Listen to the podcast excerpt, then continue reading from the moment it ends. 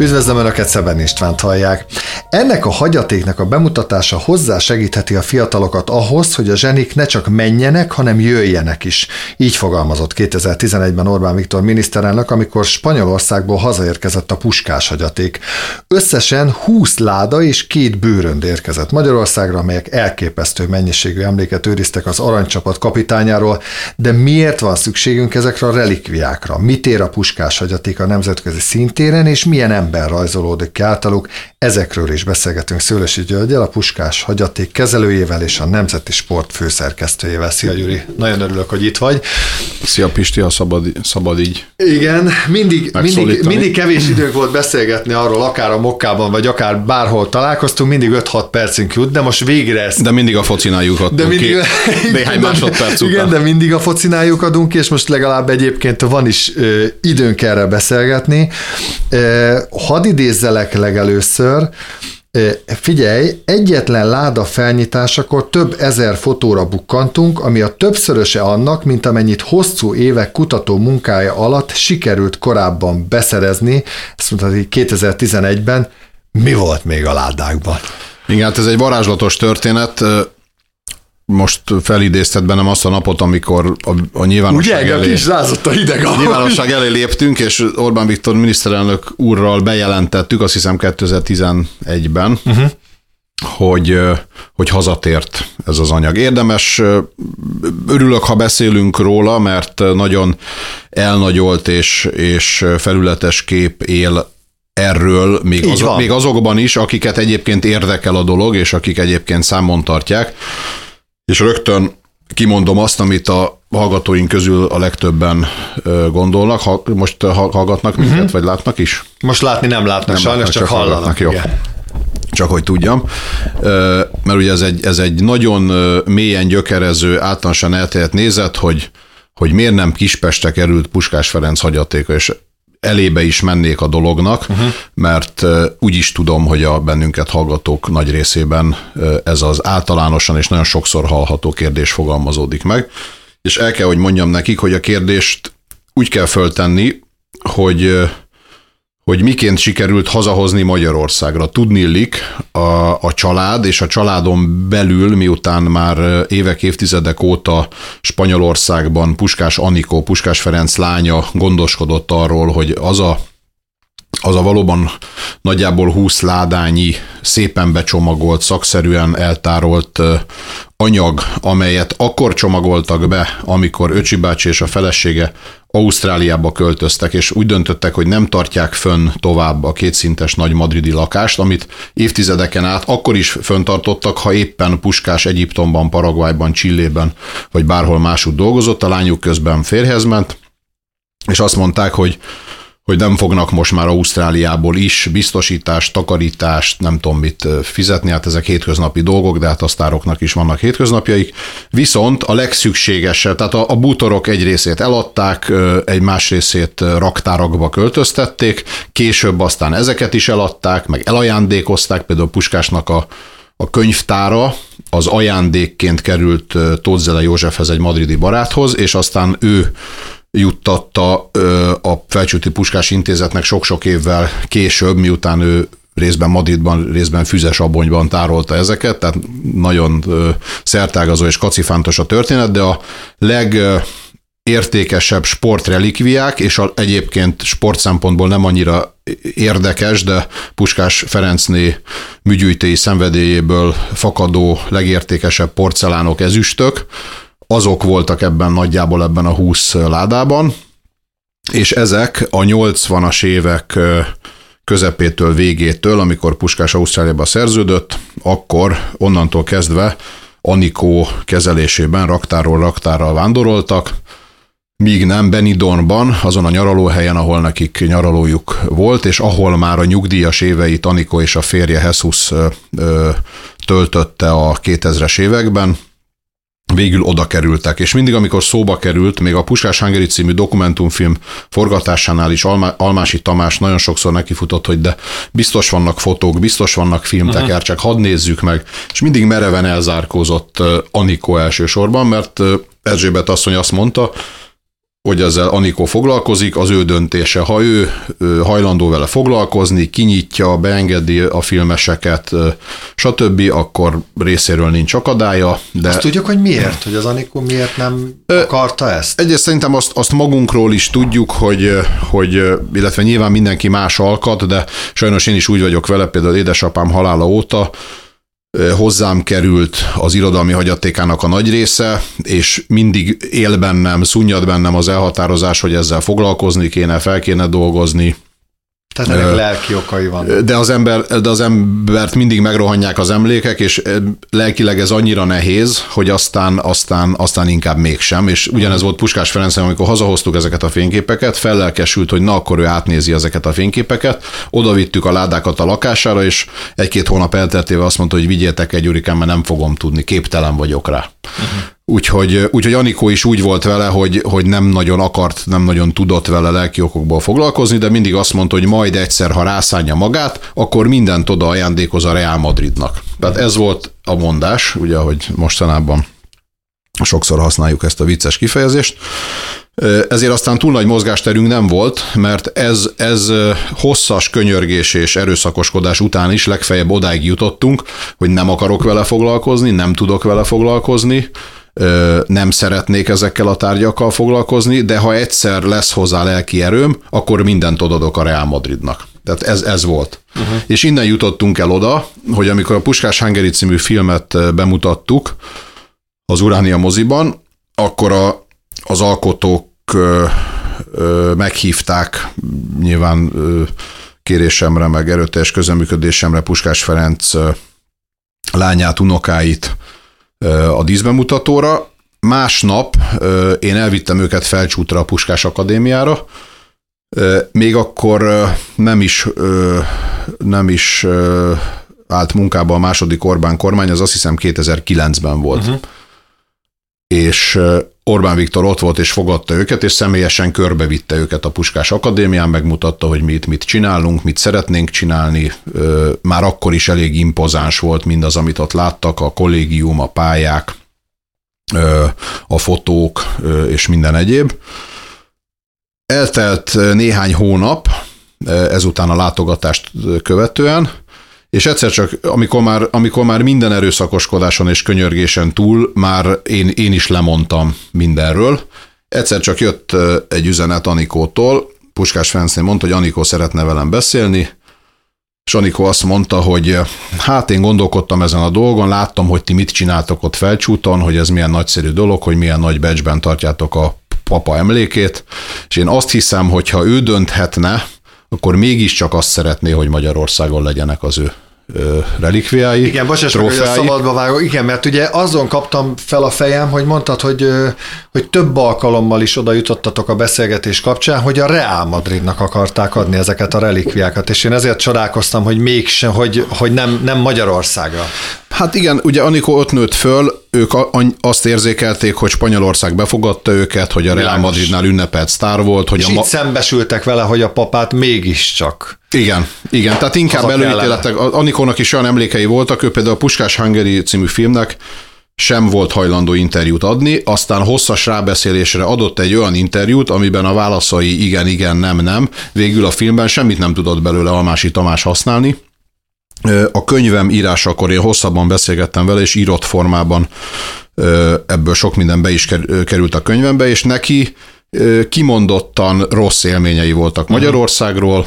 Ő a madridi világból, ahol a papa volt a, a király, idejött, ahol be kellett, mert ők, ő, ezt is kevesen tudják, ők már a 60-as évek elejétől az édesanyjával járhattak haza. Uh-huh míg Puskás nem mert jönni, mert emlékezett rá, hogy Szűcs Sándort kivégezték ugyanamiatt a bűncselekmény miatt, amivel őt is vádolták, hogy fegyveres testület tagjaként külföldre szökött, minősített uh, körülményként csoportosan és felbújtóként, mert ő volt a csapatkapitány, mindig ezt olvasták a fejére. Ezért ő nem mert egészen addig hazajönni, amíg ennek a bűncsekménynek az elévülési ideje 25 év le nem telt, de a felesége lánya, ők jártak haza, de olyan szigorúan ellenőrzött körülmények között jártak haza, hogyha megjöttek, akkor be kellett jelentkezni a rendőrségen, bejelenteni, hogy meddig maradnak, kivel fognak Világos, találkozni. És gyakorlatilag a hátuk közepére nem kívánták ezt az egészet. Mara érdekes, hogy egy, hogy egy kisgyerek ezt hogy éli meg, hogy a, nem is tudom, az úttörő áruházba vagy valahol vásároltak, és ő meg akart nézni valami terméket. Odalépett és kézbe vette, ami, mit tudom én, Madridban, az elkortaink leszben, vagy nem tudom, egy tök természetes dolog lett volna, és jött egy ilyen eladónéni, vagy nem tudom, és rácsapott a kezére, hogy ne nyújj hozzá. És neki ezt jelentette Magyarország, hogy minden ilyen szigorú, ilyen ellenőrzött, ilyen barátságtalan, ilyen, ilyen zord, mindenki fél, aki velük találkozik, sutyorogni kell, ezerszer meg kell gondolni, hogy hova mennek és kivel találkoznak. És ez oldódott föl aztán, és nagyon büszke vagyok rá, hogy, hogy egy újabb évek elteltével és újabb élmények hatására Puskás Réka, Puskás Ferenc unokája, amikor szarvasi szabadtéri színpadon nézte már másodszor a lányával a Puskás musicalt, azt mondta, hogy a közben fogalmazódott meg benne, hogy hát ő szeretne mégiscsak magyar állampolgár is lenni, és ezt sikerült is elintéznünk, hát nem volt könnyű a hivatalokkal elfogadtatni, hogy az ő, vagy elhitetni, hogy az ő felmenői bizony magyarok, de persze most inkább csak ironizálok, mert aztán Szijjártó Péter külügyminiszter úr személyesen adta át a, a, uh-huh. az állampolgársági papírokat, azt hiszem tavaly igen, tavaly ö, ö, Rékának és a lányának Ánénak. Tehát ez egy hosszú folyamat, amíg ők nem, nem azt a barátságtalan arcát látják Magyarországnak, amelyet óhatatlanul sajnos sokáig láttak, főleg, főleg Anikó, aki négy éves volt, amikor elmentek, sárban, fagyban, lett is valami vesebetegség, amit élet, egész élete során hordozott emiatt, hogy akkor decemberben, amikor menekülni kellett éjszaka az édesanyjával, Szóval, szóval nagyon, nagyon nehéz ezt kívülről megítélni, és a szurkolók ö, ismeretei nagyon felületesek, és nagyon kevéssé tudják a családi szemszögből nézni ezeket a dolgokat, hiszen futballszurkolóként nézik, igen, persze Kispestről indult, ö, imádta Kispestet, imádta a futballcsapatot, sőt, még a Real Madrid legfényesebb napjaiban is olyan leveleket írt a barátainak, hogy nagyon jó ez a csapat, zseniális futballistákkal vagyok körülvéve, de hát a nagy honvédnak a nyomába sem érhet. Azt a mindenit. Ami nyilván részben érze, persze, érzelmi persze, alapú túlzás volt, de részben volt benne, volt benne szakmai igazság is. De ettől még nekik egy új életük kezdődött Madridban, nagyon hálásak voltak annak az országnak, fantasztikus élményeket szereztek, és hát mondjuk a rendszerváltozás utáni Magyarország is sajnos elég sokat tett azért, hogy ez a bizalom ne erősödjön. Például miután az első MDF kormány hazacsábította Puskást Ausztráliából, a felesége óckodott hazaköltözni, de hát persze érzelmi alapon Öcsi bácsit rögtön elragadták az érzelmei, és, és hát nagyon élvezte is azt, hogy újra Kispestre járt kártyázni, eladta az autóját, újra villamossal, busszal járt, mint legfiatalabb futbolista Meg korában. végre azért királyként tért vissza, nem? Hát királyként tért vissza, ugyanakkor nem múlt el nyomtalanul az a néhány évtized, amíg megpróbálták kitörölni az emberek emlékezetéből ö, ö, puskást, ö, és aztán hát ugye mondták, hogy jöjjön haza, majd az MLS-ben ez lesz, az lesz, ő lesz a Honvéd edzője, izé, izé, csomó mindent megértek, semmiből nem teljesült semmi. Ö, de ezzel együtt is élvezte, Csalódott hogy volt? itthon van. Ő élvezte, hogy itthon van. A felesége talán inkább csalódott volt, mert ugye mai napig megint csak ez a suttogó propaganda, azt terjeszt, hogy ő azért jött haza, mert hogy itt olcsóbb volt az élet. A dolog pont fordítva áll. Neki nagyon jó szerződése volt Ausztráliában, egy csodálatos házban, nagyon nyugodt körülmények között laktak a feleségével, de hatottak az érzelmeire, amikor kiment egy delegáció és könyörgött, hogy jöjjön haza, és hazajött, és ahogy addig, egészen addig ő folyamatosan dolgozott, tehát ő, ő neki nagyszerű szerződései voltak, Csillében, Görögországban, Szaudarábiában hát például. Most... halljuk meg, hogy ő bármikor visszamehetett volna a Real Madridhoz is, hiszen én emlékszem arra a Bernabeu-ban arra az öt perces megemlékezésre, amikor Öcsi bácsit elvesztettük, hogy álltak ott a játékosok. Hát a Raul a csapatkapitányi karszalaga, tehát a karján, hát a minden benne volt a szemében, Ez minden benne volt a szurkolók szemébe, tehát a, a, a, a, puskás név az egy olyan erőteljes brand lett az egész világban. Nem szeretem ezt a szót, de a, de a puskás névre akármerre jártam a világban, de és ez Venezuelától Indonéziáig, ha azt mondtam, hogy magyar vagyok, meghallottak magyarul beszélni, megkérdezik, milyen nyelven beszélsz, de te, te tudod a legjobban, járod a világot, és azt mondod, hogy Magyarországról jöttél, egyetlen egy nevet mindig fognak tudni mondani. Igen, aki ezt egyszer átélte külföldön, Hihetetlen. hogy az indonéz taxis, vagy nem tudom, rávágta egy puskás, annak nem kell többet magyarázni, hogy ez mit Igen. jelent. Aki nem élte át, annak vannak kétségei, meg azt hiszi, hogy a zátunk, ugye van ez a nagyon vicces kifejezés, hogy az itthon világhírű, tudjuk, hogy vannak olyan Igen, de honfitársaink, akik, itthon, akik Igen. itthon világhírűek, Igen. és lehet, hogy egyébként a szakmájukban azok, tehát ne vitassuk el, és Puskás nem azért a leghíresebb és a legnépszerűbb magyar, mert ne lenne számos más nagyszerű művészünk, sportolónk, tudósunk, stb., hanem azért, mert a futball, mint műfaj, Így van. mindenütt népszerű, és ő ennek a futballnak az egyik legnagyobb klasszikusa, és hogyha van a hagyatékőrzésnek, hogy visszatérjünk a kiinduló ponthoz, ö, igazán értelme, azon túl, hogy persze nagybecsben kell tartanunk ezeket a kincseket, és azóta hál' Istennek megtörtént ezeknek a katalogizálása, uh-huh. feldolgozása, mindegyik le van fotózva, minden irányból be van azonosítva, hogy mi micsoda, számos kiállításon megmutattuk ezeket Manchestertől Madridig egyébként, egyszer a Bernabeu stadionban 5 hétig volt egy puskás kiállítás, és 25 ezeren látták, egyszer Manchesterben az Angol Nemzeti Futballmúzeumban volt egy puskás kiállítás, és nem akarok butaságot mondani, azt hiszem 300 ezeren látták. Tehát sokszor fel sem fogjuk, hogy, hogy miről beszélünk, milyen csapatokról, milyen stadionokról, és egy magyar emberről. Én is azt, azt hiszem, tehát mindig ö, ugye én azok közé, a nagy puskás rajongók közé tartozom, akiknek megadatott, hogy, hogy bizonyos kritikus pillanatokban esetleg sokat tehessek azért, hogy ez a ez a fantasztikus életút, ez a fantasztikus egyéniség, személyiség, ez minél több emberhez eljusson. De ettől még sose szabad elfejteni, hogy az alapvető érdem Puskásé, aki egy olyan zseniális futbalista és egy olyan nagyszerű ember volt, amilyen, tehát nem nehéz őt népszerűsíteni, nem nehéz róla olyan musicalt írni Szente Vajknak, amelynek a révén a legkisebbek, a legfiatalabbak, az én lányaim, akiket hiába traktálok futball összefoglalókkal, egyáltalán nem érdekli őket. De miután megnézték a, a Puskás musicalt, ez az egész történet hatása alá vonta őket, és, és ami nagyon örömteli szerintem, hogy, hogy valahogy ebben az elmúlt 10-15 évben sikerült néhány ponton úgy átlendíteni ezt a, mert egyébként a világ tel van információval, már, a, már, a, már, már, a, már, már Krisztos Stojcskó vagy Györgye Hágyi, akik az én gyerekkoromban sztárok Igen. voltak, már a mai fiataloknak az égvilágon semmit nem mondanak. Igen. Tehát rohan az idő, nagyon nehéz állandó értékeket felmutatni és, és szinten tartani.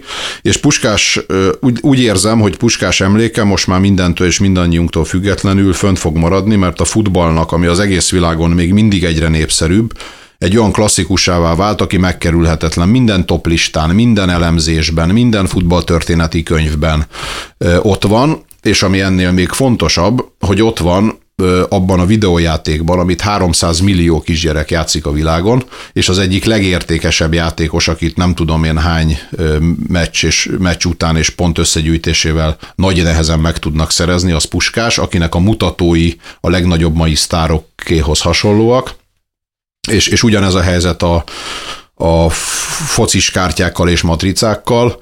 Ö, 46 országban lehet gyűjteni most is a puskás kártyákat, és megéltünk ilyen pillanatot például Manchesterben az említett kiállításon, még csak rendezték be a kollégáink a puskás vitrint, és ki volt fölé írva, hogy, hogy Puskás Ferenc, nem is tudom már pontosan, hogy volt megfogalmazni, minden idők legnagyobb gollövője, és elsétáltak előtt, és a kisfiú vissza, visszahúzta a papáját, és mondta, hogy nézd Puskás, és mondta az apukája, 30 év körüli fiatalember, hogy jó és, és mondta a kisfiú, hát, hát nekem megvan focis kártyán, hát tudod, Igen. hát ő milyen sok gólt rugott, mondta a 10 éves kisfiú az apukájának. Gyuri, Puskás, mitől, mitől lett Puskás? Mitől rengeteg, rengeteg jobbnál jobb labdarúgó volt az elmúlt száz évben. De Puskás az mégis mitől Puskás? Ezt lehetne nagyon hosszan, és megpróbálok röviden is válaszolni rá. Röviden a válaszom az, hogy a futballban a legfontosabb a gól, és ő rúgta a legtöbb gólt. Persze van, most már Ronaldo megdöntötte a válogatottban lőtt 84 gólos rekordját, na de Puskás 85 meccsen rúgott 84 Igen, gólt. Ronaldo meg 200, Ronaldo meg 200 meccsen rúgott 100, 101 nehány gólt, és, és ő az egyetlen gyakorlatilag Európában, aki többet rúgott, mint, mint Puskás és ő egy olyan, olyan elképesztően nagy góllövő volt, Cibornak volt erre egy zseniális mondata, hogy ha Puskás egyszer belerugott a labdába, abból két gól lett, hogy egyébként ő nem középcsatár volt, ő nem, nem befejező center volt, hanem ő egy irányító típusú játékos volt, aki bal, akkor bal összekötőnek hívták, de ha megnézzük a statisztikáit, körülbelül még egyszer annyi gólpaszt adott, mint ahány gólt lőtt. Tehát a 6-3-on két gól, két gólpassz, a 7-1-en két gól, két gólpassz. Az, az elég, hogy puskássá váljon? Hát szerintem a gól azért az annyira, annyira mindennél fontosabb és különleges dolog a futballban, hogy aki gólokat lő, az, az mindig kitüntetett szerepben van. Most ezen túl persze neki szakmailag is, emberileg is volt egy csomó olyan tulajdonsága, ami, ami nagyon népszerűvé tette szakmailag ez a hihetetlen gólérzékenység, és, és az, hogy emellett előkészítő játékos is volt, és emellett az, hogy egyébként ismerünk olyan góllövőket, akik az ötösön belülről, vagy a 16-oson belülről számtalan gólt lőnek. Hál' Istennek most felbukkant egy újabb ilyen nagy góllövő, Varga Barnabás, aki éppen napokban lőtt három gólt egy máltai kupa meccsen, de lehet, lehet érezni, hogy két érintésből, ha közel van, akkor, akkor mindig érzi a sarkot és a kaput.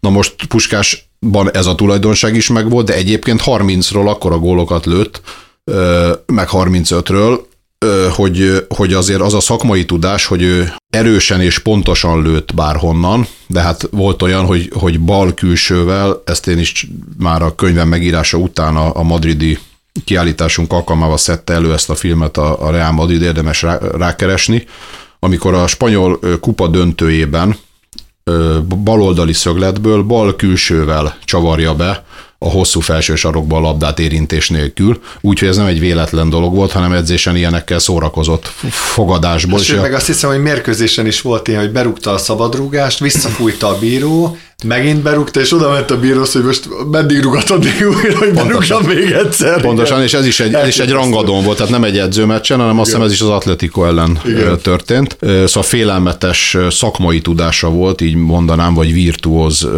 tehát tényleg mindent tudott a labda, és erről, erről vannak nagyon konkrét bizonyítékok. Tehát például az, hogy 10-ből 10-szer eltalálta a felső lécet, ezt a világ számos pontján különböző elmesélésekből tudjuk, dokumentálták. Az egyik leghíresebb dokumentum az a George Best nevéhez fűződő visszaemlékezés, amikor már az öreg puskás, akit kinevettek a fiatal ausztrál gyerekek, akiknek egy nyári tábor, akiket a szüleik sok pénzé befizettek nyári táborba, hogy híres futbalisták keze alatt tanulhatják a focit, de puskás nem ismerték, és egy angolul rosszul beszélő kövér bácsit láttak benne, aki nem nagyon tudta fegyelmezni a, a gyerekeket, és a, a másik térfélen George Best gyakorolt a másik csoporttal, és látta, hogy Puskás nem boldogul a gyerekek, és átsétált, és mondta, hogy gyertek ide gyerekek egy kicsit. George Best ugye az Isten volt, mert Igen. időben közelebb volt, az angol száz világból jött, és mondta, hogy szerintetek ez a bácsi tíz lövésből hányszor találja el a felső lécet. És akkor elkezdtek, kicsit, elkezdtek kicsit figyelni, meg, meg nevetgéltek, és akkor letettek tíz labdát, tízből kilencet egyből ráívelt a lécre, a tizediknél így felpörgette magán, a dekázgatott, és kapásból erőből telibe találta a lécet, és akkor mindenkinek leesett az álla, és utána már nem, nem volt gond a, a, a fegyelmezéssel. Na de ez is egy olyan technikai bravúr, amivel kapcsolatban nekem Sándor Csikar, aki maga is 75-szörös válogatott világklasszis jobbszélső volt, hogy ő ismeri ezeket a legendákat, hogy a sörös üveget lelőni a kapufáról, meg 10-ből 10 minden. Azt mondja, ezek az esetek 99%-ában ez mind kamu, ezek ilyen legendák. Ő egyetlen egy ember esetében hiszi el ezeket, mert a saját szemével látta, az puskás. Azt mondja, hogy én is jó futbalista voltam, én is viszonylag technikás voltam, de mondjuk hatszor találtam el a felső lécet tízből. De a puskás az ahányszor fogadott valakivel, mindig tízből tízszer eltalálta. És tehát, tehát volt egy hihetetlen szakmai tudás, és volt egy olyan személyisége, amivel kapcsolatban talán az a legjellemzőbb, hogy míg, míg Alfredo Di Stefano volt egyértelműen a number one Madridban, amit Puskás egyébként nagyon intelligensen fölmért és alárendelte magát a, uh-huh. az ő vezér szerepének, és ez volt az érvényesülésének az egyik legfontosabb záloga, és nagyon sok magyar futbalista, meg nem csak magyar, ott volt brazil világbajnok is a Real Madridnak, aki nem, érvényes, nem érvényesült, mert nem mérte föl ezt, és, és, és, és Puskás minden további nélkül azt mondta, hogy jó, most gólpasszokat fogok adni, erre is van egy hihetetlen... Ott megfért a két dudás egy csárnában. Hát igen, de erre is van egy hihetetlen történet, hogy, hogy azt hiszem két fordulóval az első idénye vége előtt kiegyenlíthetett volna a góllövő listán, ha valami 6-8 gólt rúgtak a Sevillának, és zicserbe került, és a gólvonalról átpasszolta a labdát Di Stefánónak egy, egy látványos, szimbolikus gesztussal, hogy, hogy rúgja be ő. És akkor nem egyenlített a góllövő listán, hanem, hanem Di Stefano már kettővel vezetett, és végül gólkirály is lett. De ez megint lehetne egy ilyen utólagos, belemagyarázós legenda, csak hogy a következő négy idényben Puskás lett a gólkirály. Tehát, hogy nagyon intelligensen az első idényében mi, mindenben alára, alárendelte magát a csapatnak. Nem vett el a koronát a király. Hogy elfogadják őt, megszeressék őt, és amikor már elfogadták és megszerették, akkor azért megmutatta, hogy ki is ő. De, de mindig azt mondják a, a madridiak, hogy Di Stefanot mindenki tisztelte és nagyra tartotta. De, Puska, de Puskást, akit Páncsónak neveztek el, ami eleve egy kedveskedő becézés, őt nem, nem tisztelték, hanem őt szívből szerették. Hihetetlen egyébként, meg hogy milyen számokról beszélgetünk egyébként Puskás kapcsán. Azt tudjuk, hogy, hogy Puskás mítosza mit jelent a múltban, de mit jelent ma?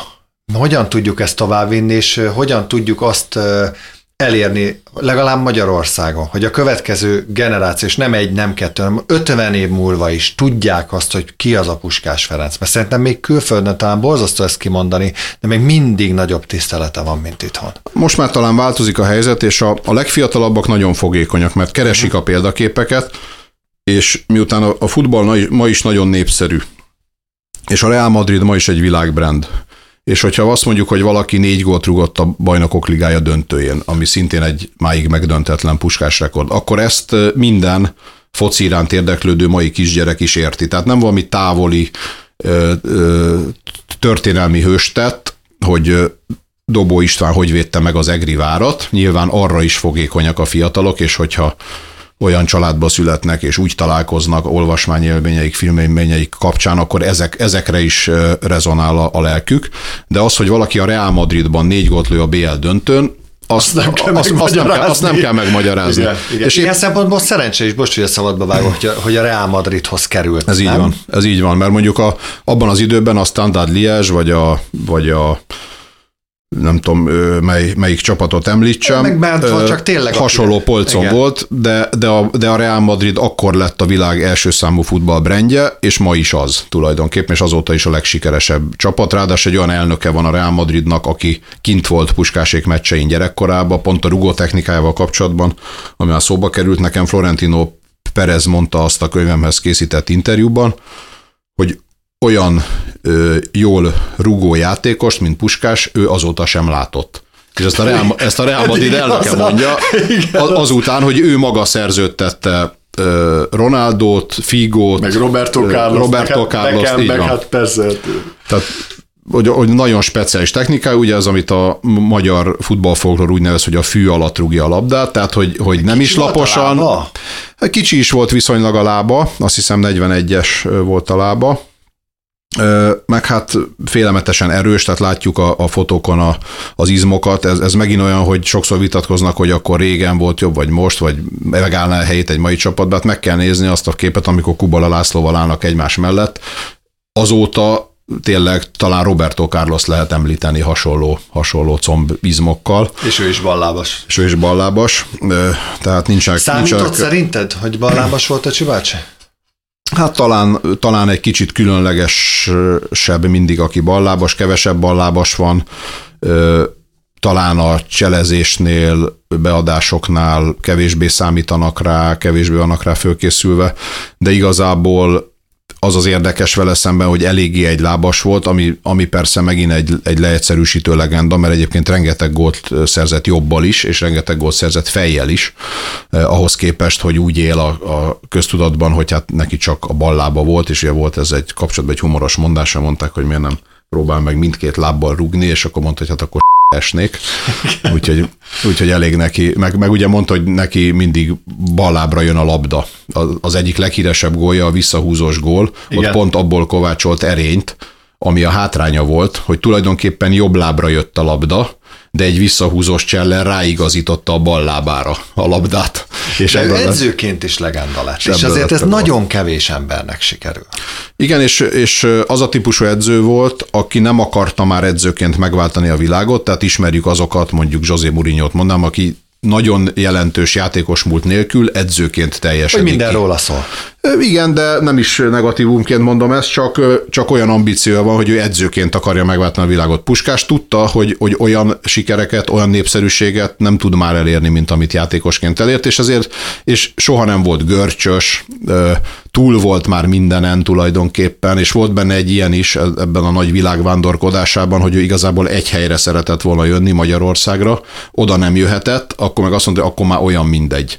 És akkor tulajdonképpen egy ilyen apostola lett a futballnak, aki elterjesztette a világ. Most nagyon sokat beszélünk például Szaúd-Arábiáról, hogy mindenkit oda visznek. Most az első, akit oda vittek, külföldi sztár, az Puskás volt, és a madridi csapattársa Riál, akivel együtt elvállalták a szaudi válogatott irányítását 1976-ban. Dolog szépséghibája az volt, hogy kiderült, hogy nincs az országban futballpálya tehát rögtön, rögtön külföldi edzőtáborral kellett kezdeni a, a kapitánykodást, és a nagyon sokáig nem is bírták, de ő ilyen szempontból is úttörő volt, de hát Ausztráliában is, Észak-Amerikában. Az első észak-amerikai profi futballbajnokság az részben puskással indult, 1967-ben azt hiszem épp, hogy abba hagyta a futballt, és volt egy nagyon elegáns, nagyon jól menő étterme Madrid belvárosában, amit nagyon megbánt, hogy kb. fél év után eladott, de hát a futball vonzotta, és akkor elment San Franciscóba szerződött, mire odaért, eladták a licenszet Vancouverbe, úgyhogy Vancouverben,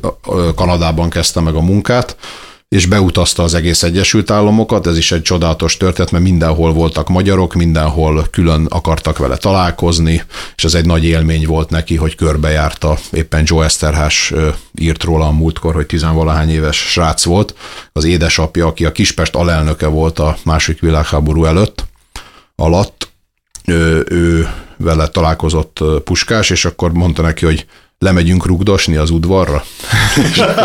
mondta, hogy ez olyan volt, mint hogyha nem is tudom.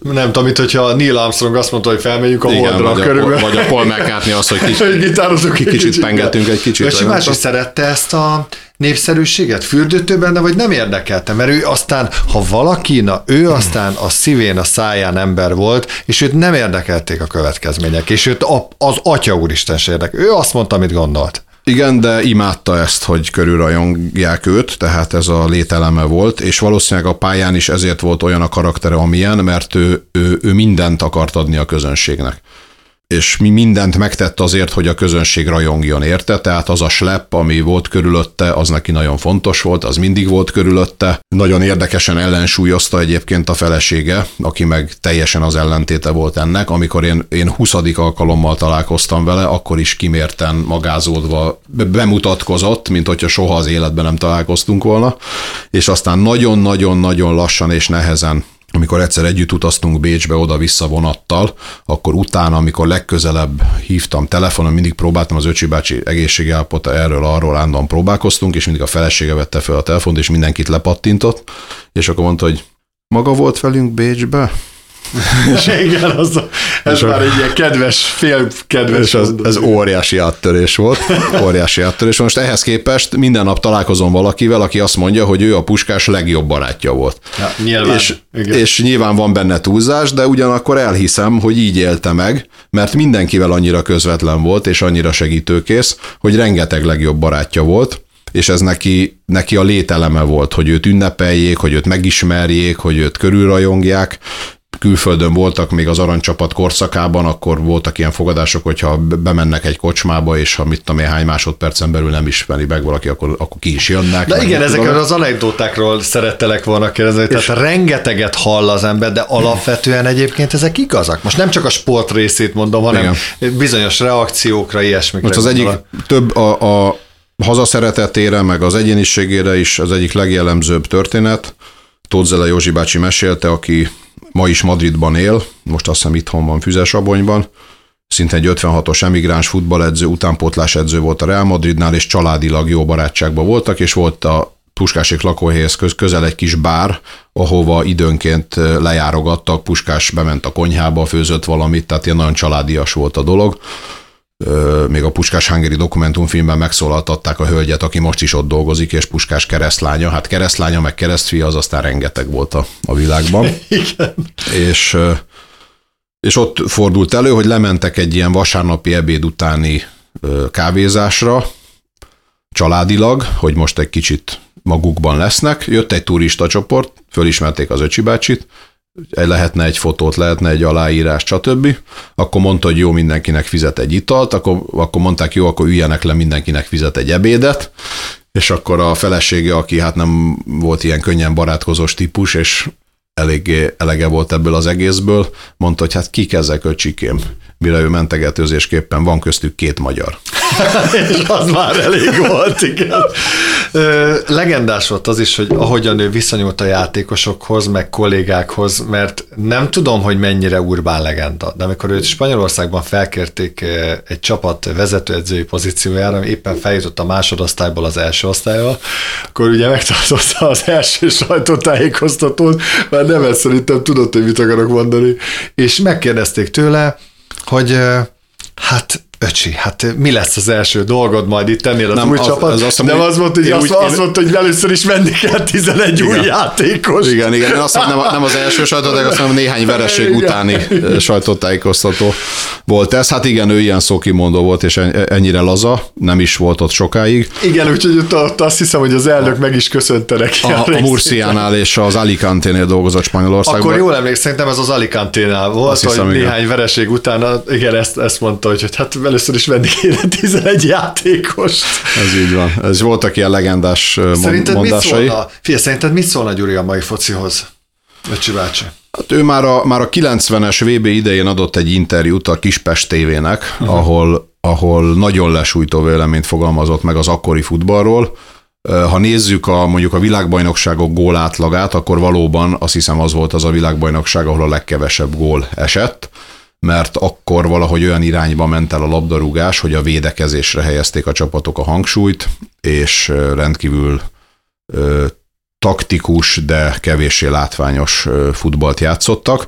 Azóta hál' Istennek túljutottunk ezen a holdponton, talán azért, mert jöttek az ilyen zseniális góllövők, mint Ronaldo és Messi, ők sokat segítettek ezen. Azt hiszem, hogy igen, mert egyébként pont, pont Puskásék gólrekordjait már azzal kezdték el ö, ö, lefikázni, hogy így fogalmazzak, akkoriban, hogy hát persze a mai futballban nincs hasonló statisztikával rendelkező góllövő, mert hát Meg nagyon, nagyon megváltozott a futball, mert most már sokkal igen, keményebben igen. védekeznek, sokkal nehezebb gólt rúgni, sokkal keményebb a játék, meg ilyenek, ami Persze nem igaz, mert régen sokkal keményebb volt, tehát amilyen szabálytanságokat puskással szemben például. Az amilyen videókat látni, hogy ott aztán páros lábba beleszálltak egymásba. Abszolút, és nem, és nem volt utána piros lap.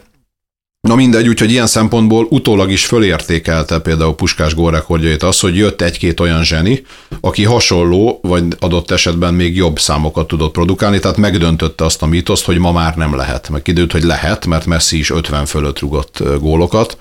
Puskásnak is volt egy idény egyébként, azt hiszem, amikor 50 gólt rugott a, bocsánat, 50 bajnok, hogy is volt, 50 bajnoki gólt rugott, ami csak azért nem magyar rekord, mert Deákbanba egyszer 59-et, egyszer meg 66-ot rugott.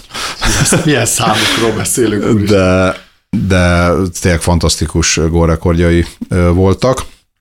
És hogyha, és hogyha arról beszélünk, hogy akkor ezt hogyan hogyan lehet a következő generációknak átmenteni, mit tudnak ebből ők profitálni, akkor azt mondom, hogy, hogy tényleg úgy tűnik, hogy mint hogy ez lenni szokott a művészetben, meg minden másban, hogy igen, nagyon sok mindent és mindenkit kirostál a, az idő, de az igazán nagy értékeket, a, a, akikből és amelyekből klasszikusok válnak, azok 200-300 ezer év múlva is fényesen csillognak, tehát természetesen nagyon sokat változott a zene, és teljesen új, új műfajok és, és de jel- Mozart, jelenségek Mozart jelentek meg, de Mozart, Igen. Mozart maradt, Tolstoy, Tolstoy maradt. Igen. És Puskás egy ilyen lett ma már a futballban, és ez valóban a, a halála óta eltelt most már lassan 20 évben dölt el, ha úgy tetszik, vagy, vagy billent át, hogy lehet látni, hogy igen, nem fogják őt elfelejteni, ott marad a top listákon, és ez az érdekes, hogy pont a FIFA játékban, vagy a, vagy a kártyagyűjtő albumokban ő a legrégebbi klasszikus. Tehát valóban sajnos azok, akik előtte voltak, mind feledésbe merültek a szakírók, a, a whitefülőek számon tartják Magyarországon is Ort Györgyöt, meg, meg Sárosi doktort. Hát legyünk őszinték, meg, igen. Meg a, meg a világban is nyilván voltak Puskás és Di Stefano előtt is szupersztárok, meg nagyjátékosok, de igazából ma, ma már nem ismerjük a nevüket, csak, csak szűkebb szakmai körökben, és, és Puskás a, a legrégebbi azok közül, akiket számon tartunk, akit a FIFA játékba leigazolsz, akiről a FIFA ö, díjat nevezett el, talán ez az egyik legnagyobb ö, fegyvertény. Gyuri, szerinted most a Csibácsi helyén van? Kezelve? Ö, szerintem igen. Ami mondjuk a, a amivel még adósak vagyunk, így mondom, de mind a kettőnek a megvalósítása karnyújtásnyi távolságon belülre került. Az egyik egy nagy puskás múzeum Budapesten, ami, ami lesz, ami uh-huh. a Puskás Aréna mellett a régi népstadionból egyedüliként megmaradt toronyépületben uh-huh. készül. A másik pedig egy olyan puskás játékfilm, ami ezt a 20. századból talán a a, a, leg, legütősebb magyar történetet, amely persze óhatatlanul összefügg a 20. század másik legütősebb magyar történetével, az 56-os forradalommal, ami gyökeresen változtatta meg Puskás Ferenc életét, ami ezt, e, ezt a sztorit olyan szinten, színvonalon és módon dolgozza föl, hogy ebből tényleg egy világlasz szóló produkció tudjon lenni, hiszen bár joggal mondják azok, akik azt mondják, hogy miért nincs már meg ez a film, hiszen már annak idején Neményi Ádám, amikor a könyvem megjelent, akkor hívott fel, hogy ebből filmet kell csinálni, aztán Andy Vajna is dolgozott rajta, de Rudolf Pétert is mondhatnám, meg sokakat másokat, akiknek konkrét elképzelése volt és lehet hiányérzetünk, hogy nem készült el. Én mégis egy kicsit úgy érzem, hogy az idő megérlelte a történetet, eljött a vagy lassan eljön a történelmi távlat. Holnap reggelig beszélgethetnénk, azt hiszem Puskás Ferencről, Nagyon szépen köszönöm, hogy itt voltál. Köszönöm szépen, Puskás Ferenc Arak.